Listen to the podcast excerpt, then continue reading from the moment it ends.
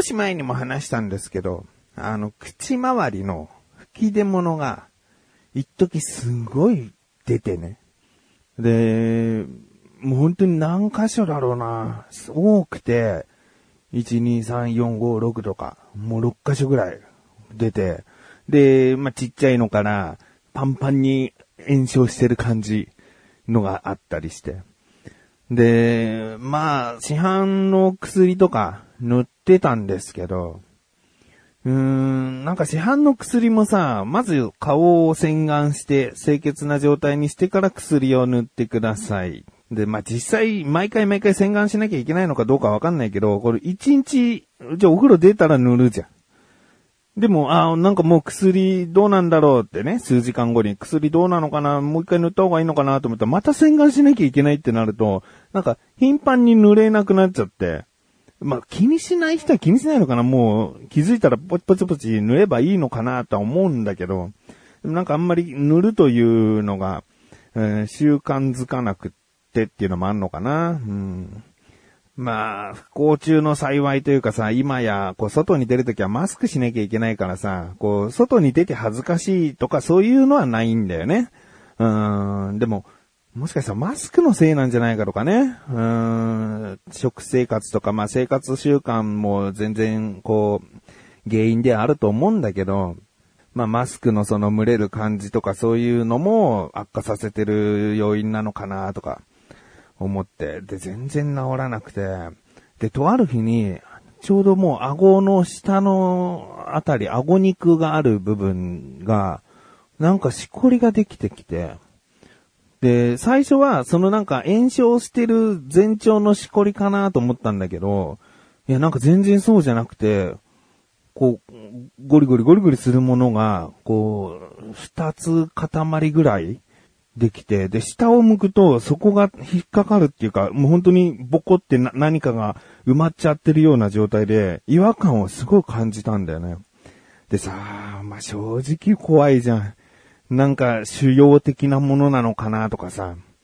うん、で、いろいろさ、こう、ネットでさ、調べてみるんだけどさ、顎の下、しこりとかさ、調べてみると、だいたい顎の下っていうとさ、耳の下のこの顎の額のその、部分うん、顎の付け根というかさ、その辺ってリンパ腺があるからさ、そこが腫れてるんじゃないかっていうのがいっぱい出てきて、僕みたいななんか顎に、ちょうどもう顎の先端の、こう、真下側の部分に、え、しこりがあるっていう、こう、情報が全然出なくて、もうこれ病院だなと思って。で、見てもらったらですね、まあまあ、いわゆるその、まあ、吹き出物っていう診断で、で、ここの顎の肉の部分、ここしこりがすごい気になるんですよ、つって見せたら、ああ、これかなりいっちゃってるね、みたいな。うん、で、話を聞けば、ここもリンパ腺があるみたいね。うん。で、リンパ腺が腫れちゃってるんだね、みたいな。でもこんなに腫れちゃってるとさすがに数ヶ月とか、こう治るまでかかっちゃうかもしれないね、とか言われて。やっぱ結構悪化してたってことなんだよね。で、要はまあ口周りがすごい炎症してるから、それに伴ってというか、それが原因で、ここももう腫れちゃってるんだよって言われて、あ、そうなんですね、つって。で、塗り薬は、つって市販のものを使ってたんですけど、なんかあんまり続かなくて、みたいな、効果がすぐに感じられなかったっていうのもあって、とか、話して、じゃあこっちでもう一度薬出します。あと、抗生物質、飲み薬、えー、出しますんで、これ5日間飲んでください、つって。あ、わかりました、つってさ。で、その薬をもらって、で、その日のお昼に薬飲んで、その日の夜に薬飲んで、で、次の日になったら、もう、引いてんのよ。顎肉の腫れた部分、しこりも、うーん、もう2割ぐらいになってる。10割こうパンパンな感じになってたのが、もう、もうすんごい、感じられないぐらい、えー、下を向いてももう違和感がないぐらい収まって、で、この口周りにできてた吹き出物も、もう本当にどんどんどんどんもう次の日になって、あれ何が痛かったんだっけって思うぐらい、どんどんどんどん、こう、炎症が引いてって、で、5日間のその飲み薬飲み終わった頃にはさ、すっかりもう、しこりがなくなって、で、吹き出物もほぼ、えー、なくなって、あのお医者さん数ヶ月はかかるって言ったけど、薬ってやっぱすげえなって、うん、思いましたね。だってもうずっとさ、そんな口周りが荒れちゃってっていうことをさ、多分数、ここ数ヶ月ずっと続いてたから、で、それが飲み薬と、お医者さんからいただいた薬、塗り薬で、こんなに早く収まるんだと思うとさ、やっぱ病院ってすごいなって思いましたね。うん。まあまあ今ね、こういったご時世だから何でもかんでも病院で見てもらおうっていうのもね、あのー、ちょっと、なかなか行けない場合が多かったり、遠慮しちゃったりとか、ああると思うんですけどね、本当に悩んでる時は、やっぱ病院で見てもらうべきだなと思いました。ということで、今回は漫画の話をしたいと思っている自分がお送りします。菊池のなだらか向上心。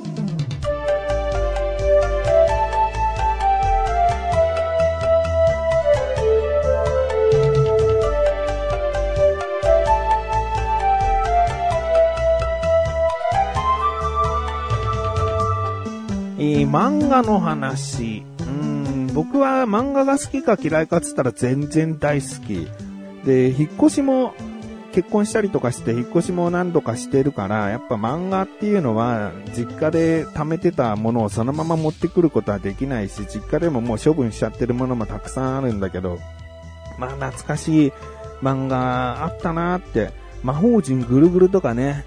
えー、僕は全巻集めてましたしね。あと、金田一少年の事件簿とかね。なんか、小学生、中学生の最初ぐらいだったと思うけど、夢中になって結構読んでましたね。推理物の漫画面白いと思ってね。今は探偵学園9は全巻ありますね。同じ作者の漫画なんですけど。うん。でですね、あのー、もううちの子供たちも漫画の好みが出てきて、で、長男は五等分の花嫁とか、ちょっとこう、ラブコメ的な漫画が基本的には好きなんだけど、他に集めてる漫画が、スパイファミリーっていうね。これ、少年ジャンププラスで連載してるのかな。で、これが今、6巻か、それぐらい出てて、で、読んでみたんだけど、面白かったね。あまだまだ続いてるんで、今後どうなるかってところなんだけど、あやっぱ漫画面白いなって思いますし、うん、今、あとあれか、呪術回戦っていうのもすごい巷で話題の漫画じゃないですか。これもジャンプなんだね。うん、週刊少年ジャンプの方で連載している呪術回戦。うーん、まあまあまあ、機会があったら、全巻まとめて読みたいなって感じですかね。でですね、僕の好きな漫画っていうのが、さっきも結構出ましたけど、もちろんドラゴンボールとか王道の漫画も読んでましたけど、ドラゴンボールって王道すぎてさ、うち20何巻から30何巻ぐらいまで持ってて、なんでその中途半端なんだっていうと、友達の家に行くと結局全巻あって、結局読んでるから、なんか小学生の頃に買わないんだよね。だ中途半端に集まって、ドラゴンボールとか。まあでも、友達の、あらゆる友達の家で何、何十回と読んだだろうね。一巻から最終巻まで。うん。でですね、まあ僕の好きな漫画、ベスト3に入るうちの2つ、実はまだ家に持ってきていてですね。一つは、モンモンモンっていうね、これ週刊少年ジャンプで連載していたお猿の漫画なんですけど、角丸さんっていう漫画家さんが書いてて、まあ、緑の巻き場王でも有名な方だと思うんですけど、この漫画がね、全8巻。これはもう、小学生の頃何回も何回も読んだね。こう仲間がこうできていく感じがね、楽しかったんだよね。うん、ほとんどこう刑務所で、刑務所かな？うん、そういうところで、あの、集まった仲間たちなんだけど、それぞれこう個性があったりして、うん。で、まあ結局、モンチャックが可愛いなとかさ、うん、モンチャック生意気だなっていう部分もあるけど、可愛いなとかね、うん、モンモンの弟ね、うん、そういう漫画。あと、今持ってる漫画で言うとね、もうこれは一生持ってんじゃないかな。マジカルタルルートくんだね。うーん、これも週刊少年ジャンプですね。マジカルタルルートくんはさ、もう、いろんなものが詰まってるね。うんまず日常コメディ感っていうのももちろんあるし、うん、だドラえもん的な感じもあるよね。魔法使いのタルルートが、こう、いろいろな魔法のアイテムで、ちょっとこう、落ちこぼれた主人公を助けてあげるみたいな。うん、でも途中から、その、主人公が、もう本格的に修行をしだして、お父さんと山にこもって、こう、強くなるっていう。強くなってから第2章スタートみたいな。うん、なかなかないでしょあの、ドラえもんでのび太が、もう勉強も運動も何でもできるようになったストーリーなんて、ありえない。ありえないっていうか、なんか話がガラッと変わっちゃうじゃん。うん、それが、タルルート君では、もう中間ら辺で行われるんだよね。で、今までこう、やられて魔法アイテムに頼ってた少年が、えー、魔法の力を借りずに、うん、もうその、喧嘩がすげえ強いやつと、こう戦うっていう。うん、まあ、小学生の漫画なんだけどね。で、最初はさ、タルルート君が魔法のアイテムを持ってる魔法が使えるってことは、こう、周りの友達とかには黙ってたんだけど、その、の、とあるきっかけで、もうこれも物語中盤ちょっと先からになるんだけど、こう、バレちゃうってうん。あれ？今までお前、なんかこういうのすごいって思ってたこと全部魔法アイテムのおかげだったのかよ魔法の力だったのかよつって、すごい非難されるんですよね。そこから、まあ、とあるきっかけで、もう周りもみんなタルルートを認める。もう魔法ありきの世界観になっていく。だからね、この舞台設定がどんどんこう変わっていくんだよね。うん、最初はなんかコメディ感のある魔法アイテムを使ってなんかいろいろなことをするっていう部分と、少年が修行をして強くなってから魔法アイテムとどう、あこう、関わっていく話なのかっていうところと、えー、その後は魔法が、えー、みんなにバレた状態で、こう日常の話がまた行われたりするっていう。うん、まあ、本当に2点3点っていうか、こう、なんかストーリーがしっかりある、うーん、漫画なんですよね。うん、最後は中学生になるまでやるんだけど、まあまあ、これ、もし知らないという方がいたらですね、あの、見てほしいなっていうのと、それ思いを込めてですね、あの、うちの子供たちに、うちにあるからね、モンモンとタルルート君をおすすめしたわけ。で、長男はもう小学校低学年ぐらいの時から、モンモン見ていいよとか、タルルト君見ていいよって言ってんのに、全然ハマんないの。だけど最近次男がさ、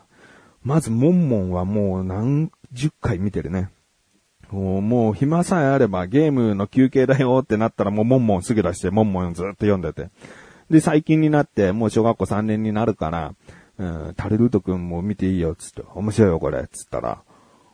もうすげえ夢中になって、それこそ5週ぐらいしてんじゃないかな。タルルートくんって全部で21巻あるの。そこそこ長いの。うん。だけどそれも何回も何回もずっと読んで、面白いのは面白いっつって。まあちょっとね、エッチな部分もありますけどね。まあそういった部分で僕も性の目覚めがあったりなかったりなんでね。うん、成長していくには別に少年漫画だし、うん、まあまあいいんじゃないかなと思っております。Thank you.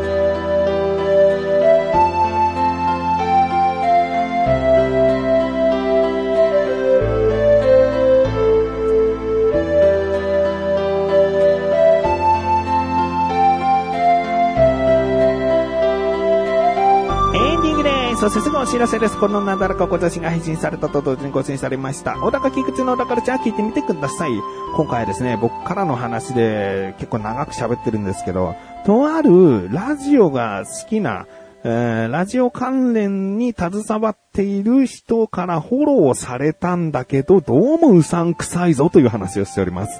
えー、ちゃんと結末、とある結末を迎えておりますので気になるという方はぜひ聞いてみてください。ということで、なだらか小女子は毎週セーブ更新で、それではまた次回お会いで菊池処理したメガネと周りでもあるよ。お疲れ様です。